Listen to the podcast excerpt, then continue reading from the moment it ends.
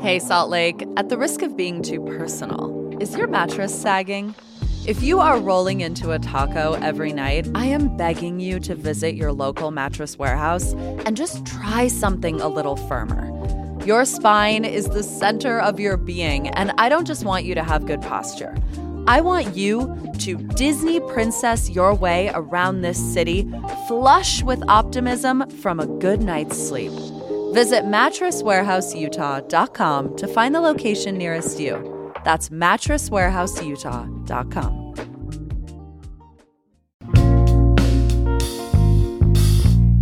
Today on CityCast Salt Lake, our team spent election night in the Salt Lake Tribune's newsroom hanging out with some of our favorite political reporters, like columnist Robert Gehrke, who has spent more than 20 years covering government.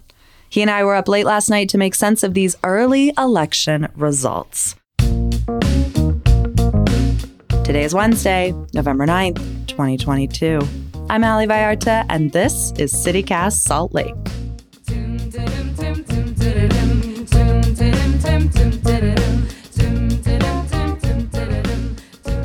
All right, Robert Gehrke, we are in the Salt Lake Tribune headquarters in the podcast studio. It's nice to see your face. It's good to see you too. Thanks we, for coming down. Well, well, happy to be here, and we brought cookies. We've been getting some slow ballot dumps tonight. I want to start talking about how the election went overall because you tweeted asking folks to share their voting experience. What'd you hear? How do you think it went? Well, I mean, I was kind of interested in that just to see if there were problems out there, if they had if they had any hiccups voting. Mm.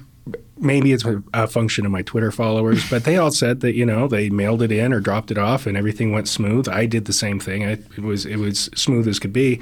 And then at the end of the night, we hit this glitch where you know people were still in line, and the LG's office said we're not going to release any results until everybody votes. And so we you know we were waiting till 9:30, 10 o'clock before we actually started seeing uh, significant Salt Lake County numbers, for example, come in. So it made it made for a late night. Yeah. Well, and it's interesting because one of the things that we did kind of get a pulse on early in the night is just that turnout in Salt Lake County was low. Like Lieutenant Governor Deidre Henderson said, as of 6 p.m., lowest county in the state in terms of performance. Yeah, and, and, and I think part of that was that they had ballots that they hadn't processed yet. So I, I we need to wait and see where the final numbers end up. Um, but yeah, it's a midterm election. Midterm elections are always a little a little dicey. Mm. Um, you know, if you think back four years ago, we had huge midterm election turnout, but we also had a medical marijuana I- initiative, redistricting initiative, Medicaid expansion. So those brought a lot of people out who probably wouldn't have otherwise voted in a midterm. So w- we weren't really expecting to see that kind of turnout, but mm-hmm. you know, it's it's. Uh, I think we'll probably get about two thirds of the the voters registered in the state uh, having cast ballots. Okay.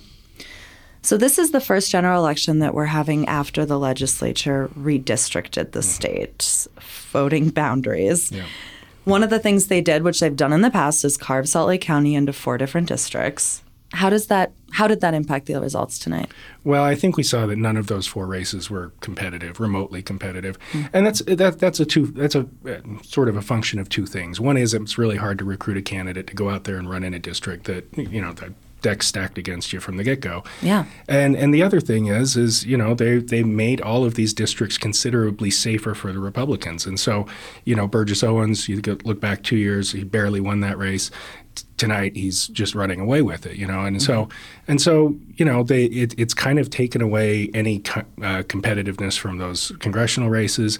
I think maybe that's part of the reason we saw depressed turnout, especially in Salt Lake County, because, you know, again, if you, if your vote for Congress isn't going to matter, then you know why go out and do it? Yeah, it does feel like people are really disillusioned by gerrymandering, which you brought up. Like I, I worked in local politics forever, and I'm in a group chat full of like heavily involved politicos. Yeah. And this morning when they were like, "Yeah, we haven't turned in our ballots yet," I was like uh oh, this is foreshadowing. well, and it, you know, there's the litigation that's working its way through the courts, but it wasn't going to, you know, be done in time for this election. They're hoping, you know, they'll get a decision by 2024. Um, but you know, there's a Supreme Court case that could inf- impact how that one plays out. So you know, I think I think otherwise we've got you know another eight years of these boundaries that really stack against stack the deck against Democrats and make it.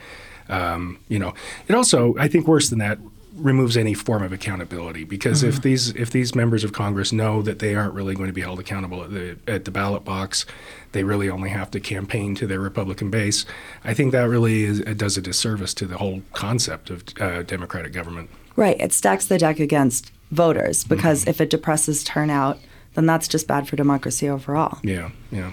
It is disheartening to see how quickly federal races are called in this state, even when I think people put a lot of energy into them. It's always thrilling to be involved in a federal race. On that note, independent candidate, technically unaffiliated candidate, Yeah. Evan McMullin, has already conceded to incumbent Senator Mike Lee. Yeah, we waited for that one for a little while before we recorded this, didn't we? Yeah. Well, You know, it was an interesting, it was a fascinating race. We've not we've not seen anything like it before in this state, um, where you know he tries to break the mold, you know, break out of this two party Republican Democrat dichotomy that we've had and and hasn't worked going back 50 years. And um, you know, it didn't work again. but it was something new. It was something interesting. It was the most expensive U.S. Senate race in the state's history. Uh, 1000000s of dollars pouring in from both the candidates and from these super PACs that were just pumping these negative ads out. Right. Um, you know, I was, I was, I was excited to see him try it just because because the way we have it doesn't represent the mainstream Utahns, I don't think. And this just kind of gave there on paper at least you could see there was a path to maybe getting a more representative and a competitive election. And and it was, I mean, despite, you know, uh, the margin not being terribly close, uh, he did get more uh, a higher percentage than I think any uh, candidate going back to 1976. So um, you know, it wasn't it wasn't where I think they wanted it to end up, obviously. Right. Um, and and Mike Lee's a tough candidate because he is very popular with his base, and this is a red state. And and you know, I think at the end of the day, those negative ads that we saw just all over all over the airwaves, and everywhere. everywhere, uh, really had you know made an impact on on the outcome of this. Yeah. people say they don't like negative ads, but they you know all campaigns use negative ads because they work. Yeah. We have an expression where I'm from, which is uh, Democrats fall in love and Republicans fall in line. and it feels like this race is exactly that. Because in order for Evan McMullin to get the kind of turnout that he needed, he really did need to shore up more Republicans. Like, not even one elected Republican endorsed him. Yeah, I think that was a real. Uh, I mean, you had people coming in from Adam Kinzinger, you know, coming in from out of state, um, and you know, speaking on his behalf. Uh, Michael Steele, the former RNC chairman, endorsed him, but local Republicans didn't get behind him at all.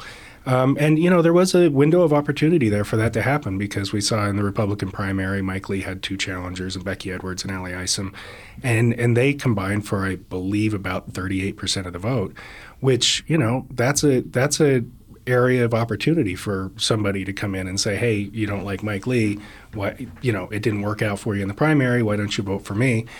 I'm curious to see when the you know when all the dust settles, what the what the Republican turnout or what the Republican support was for him. Um, but it it looks like it's probably not what he would have needed on paper to get to get across the finish line. And I also think the Democrats seem to have stayed home. Um, you know, I and and you know. And and I get that there were a lot of hard feelings about the way the party decided not to, you know, nominate Kael Weston. Um, but you know, it, at the end of the day, this was probably the best chance. It would, I always put it this way: it's the best chance in my lifetime as a voter to actually have my vote count in a U.S. Senate race hmm. In Utah. Yeah. in Utah. Yeah.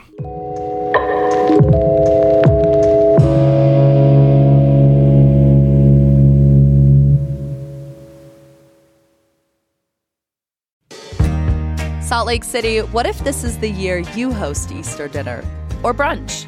Harmon's makes big meals easy to prepare with delicious holiday specialties made from scratch. Just heat and serve, baby. Lay a pre cooked honey ham on the table and absorb the compliments from your family or friends. They don't need to know you napped instead of staring down the oven. And if you're not the host but need something to bring, here are just a few of my favorite spring ideas. First of all, Harmon's fragrant Easter lilies will impress anybody's mom or delight a neighbor. Now, there's no need to even heat up a pre made side like deviled eggs or fresh cut pineapple, but bonus points if you transfer them into your own dish. And as listeners of this show well know, I will lose my mind if you show up to my house with Harmon's hot cross buns. I invite you to make some new Easter traditions with Harmon's. Well, you touched on how much money was pumped into this race. The last I checked, it was $30 million between the two candidates and outside funding. Mm-hmm. I think the question everyone's waking up with this morning is was it worth it? well, um, you know, I think I think maybe in some ways it made Mike Lee go out and raise money. It made the Republican um, PACs come dump money here that they weren't spending then in Pennsylvania and Georgia and Nevada. Mm-hmm. Um, so in, in that sense, you're you're expanding the field a little bit. Mm-hmm. I think it was pretty clear, like in the beginning of October, that Mike Lee was actually concerned about this race because you really saw him step up his campaign efforts and, and the fundraising efforts and the negative attacks that came in were a lot more vicious. Mm-hmm. Um, so I think there was a point where he was actually worried about the direction this race was going.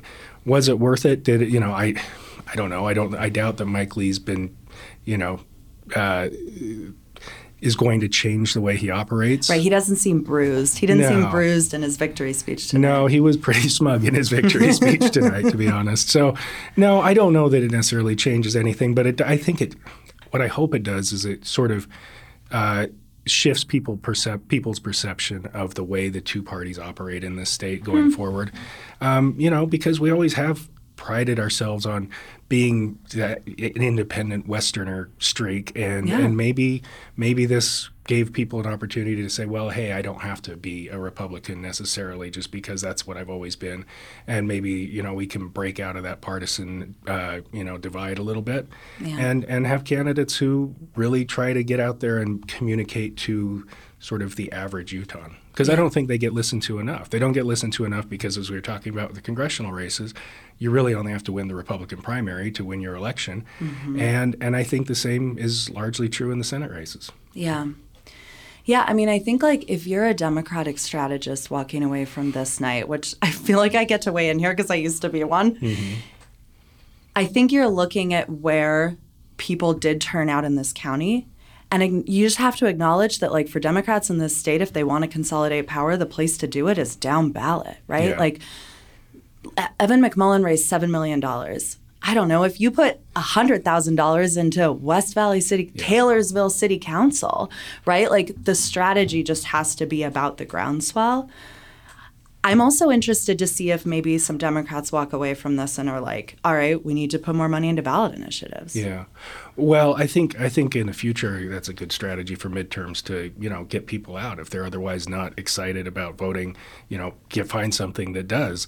Um, you know, Colorado passed a ballot initiative on psychedelics. Yeah. That's, uh, that's kind of I, I, don't see Utah going that direction necessarily, but you know, it's it's we, we saw in 2018 that the ballot initiatives can bring people out who otherwise might not vote in a midterm election. Mm-hmm. I think I think the other thing that's kind of interesting though is, you know, the Democrats it looks like we're still waiting for some of the results, so I guess we should kind of provide a caveat.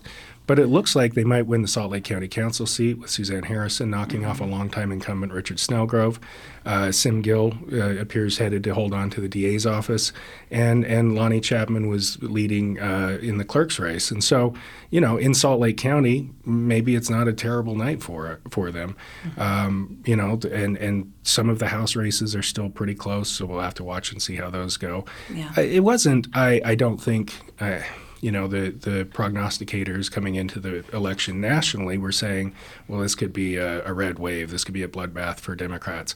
I don't know that we necessarily got that. We got a convincing win from Mike Lee. We got convincing wins from the congressional delegation, which again, that was sort of a foregone conclusion. Mm-hmm. But you know, down ballot, there were there were some decent performances. I think. Yeah, I love that you brought up Suzanne Harrison because I feel like Dr. Harrison is such an interesting candidate to follow. Like this is someone who has run over and over again. Mm-hmm. She continues to show up in the, some of the same places, knocking the same doors, and like you really saw that pay off it seems like we're gonna see, we should say Yeah. hands up, that payoff for her in this election cycle. Like people feel like they know her, she's homegrown. Yeah, I remember I, the first time I encountered her was her, her first race for the House, and she lost it by three votes. And Yeah. she, I saw a tweet from her today that said, you know, if you think your vote doesn't count, just remember that, you know, my, I, I lost my first campaign by three votes, and now she came back and won the next one. And now they, then they kind of tried to mess with her district during the redistricting process, and so she said, "Well, I'm not going to do that again." She decided to run for county council, and it looks like it. It, it looks like she's headed to victory uh, again. Uh, we're still waiting to see results. We're going to get a little bit more tonight. We'll see some more during the rest of the week, but Yeah. right now it looks pretty good for her. Yeah. Okay, while we're at the bottom of the ballot, let's talk about the two things that were at the bottom of everyone's ballot that I think that constitutional amendment, A, I think everyone got their ballot, looked at that, and was like, sorry, what? Who's this guy? Um, yeah, I wrote a piece about that a couple weeks ago just because I kept getting texts from people saying, "What is this?" I did I had no idea this was on there. So basically what it was and, and basically what it was was uh, if you remember back a few years there was this fight between the governor and the legislature over who has the power to convene a special session uh, Governor Herbert didn't want to call a special session. The legislature did. And so the governor won because constitutionally he's the only one who could do it. So the legislature changed the Constitution sort of to put a finger in his eye, right? So they are nimble. so they could now call themselves into special session for an emergency, and they've taken that emergency term and stretched it about as far as you could possibly imagine. Um, but they also had this limit where they could only adjust the budget by one percent, so two hundred and fifty million dollars roughly. Yeah. you know, Plenty. it seems like it seems like plenty, but then they got into the pandemic and said, "Well, we need more. You know, we need more latitude. This is too constrictive." Even though they could conceivably call themselves into session again and again and again until they get what they want. So they they were going to raise it to about one and a quarter billion dollars, five times that much. And I think the, the I think people saw that and are just they're they're not comfortable with the way that the legislature is taking power because it didn't just lose.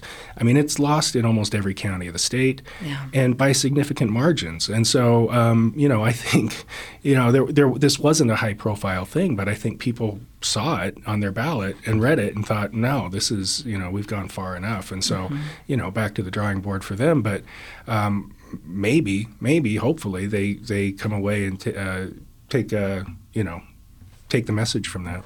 Yeah. Yeah, I mean I think it's it's interesting to see that like maybe the one thing that all political parties represented in Utah can agree on is that they don't want the legislature to have more power. Well, and it's been it's been an ongoing, you know, a process that they've just been stripping power away from everybody, and I think there's there's a point where maybe they overplayed their hand. yeah, that's interesting. Okay, let's talk about the Parks bond quickly because that's a fun one. It's a Salt Lake City thing. Yeah. It looks like it's going to pass 85 million. Yeah, yeah, um, and it's it's a little bit surprising because these bonds always have such a hard hard road, right, uh, Right. or trail, so to speak. Um, Nice. But you know, they because people don't want to pay more in taxes typically. I mean, you have to wonder if, in the aftermath of the pandemic, people are starting to have a little bit more love for our public spaces. Like Yeah. for a while, they were the only place we could go. Yeah, I mean, I think yeah, we all, we all saw the numbers about people recreating outdoors more often, and I think Yeah. maybe some of that's held, held over. Um, and and I think particularly if people think that they're going to see something in their community, something that you know Yeah. is tangible or at least enjoyable for them in every one of their neighborhoods, Right. then I think maybe they're a little bit more likely to get on board with it. So mm-hmm, mm-hmm. Well, and of course, I'm obsessed with voting local, and I think that is like that's so consistent, right? It's like don't run on these big ideas of like accountability or whatever. Like run on a stop sign, Yeah. like run on trash pickup, run on the stuff that people really feel, and that is, I feel like has been proven time and time again to be like the way to get people really engaged in, in things and excited about voting. That's a really good point because we didn't really see much of that in the U.S. Senate race. We didn't hear people talking about ideas or, or delivering, you know, for the for the constituents. We didn't hear any of that in the congressional races. And so, you know, it, it's it's in these local local elections that you start getting a little bit more. Uh, a, a little bit more meat on the bones, I guess, having talks about ideas and actually things that you can deliver and, and run on, and, and I think that's uh, that's that's why people get into the business of politics. I think Right. so. I hope looking forward we see more of that. Um, and less campaigning on the idea that like I'm not this guy, I'm not that, you know. But we'll see, we'll see, we'll see, we'll see. Okay, I have a last question for you. That's a bit of an exercise before we go. Okay. The punditry punditry is just beginning this morning. We're going to see a lot of headlines roll in in the next few weeks about this election. Mm-hmm. If you had to write three headlines tonight, what would they be? Oh. Um, I mean, the the big takeaway one is is that Republicans took the House, and right. that's going to mean for the next two years we're going to have a lot of uh, investigations into the Biden administration, aggressive oversight. Mike Lee was talking about it tonight in his victory speech, mm-hmm. although it's unclear if Republicans are going to take the Senate. But taking the House is enough because I think you know that's that kind of means the next two years are sort of written for us. It's going to be pretty ugly, and I think exhausting. Yeah, it's going to be exhausting, and the people who are disenchanted with politics will probably get more disenchanted with politics. Mm-hmm. Um, what about here? I think I think more locally. I think that uh, I think the performance of, of, the Democrats in Salt Lake County kind of shows that even in a midterm election that was supposed to not be good for them, um, that they that they came out and actually you know showed up and, and performed. Mm-hmm. Um, and I and I guess you know the the third one we talked a lot about the Senate race, and it, but that's the one I paid most attention to. I think over the last over the course of the last year, um, you know, negative ads work, and mm. it's hard. It's hard to beat the system, you know, and and yeah. you, you, know you can try it, and uh, you have a lot of support, and sometimes it just doesn't work out. So um, the system, the system is has is resilient because you know it, it serves the people who keep it that way. So, um, yeah, I guess those would probably be my three takeaways. Yeah. TV ad consultants everywhere bracing for another big windfall in two more years. Yeah. Well, that's going to be an interesting one with Senator Romney on the ballot if he runs again. So, yeah, mm-hmm. we'll see how that one goes. Well, I just have to say, like, I wish they didn't post the results until they were all done because this this part of it like it is sort of fun to be like tracking but there is something just exhausting like here we are we're tired late night like we're trying to make sense of it and we just yeah. don't have everything yet. Yeah, yeah, and it, it, it'll be a couple more weeks before some of these races are decided. I think so. Right. Um, especially the close ones, which uh, we're still trying to still trying to get our head around those. So. Yeah. Well, Robert Gehrke, thank you so much. I hope for at least tonight you get some sleep soon. you too. Thanks. Thanks for having me.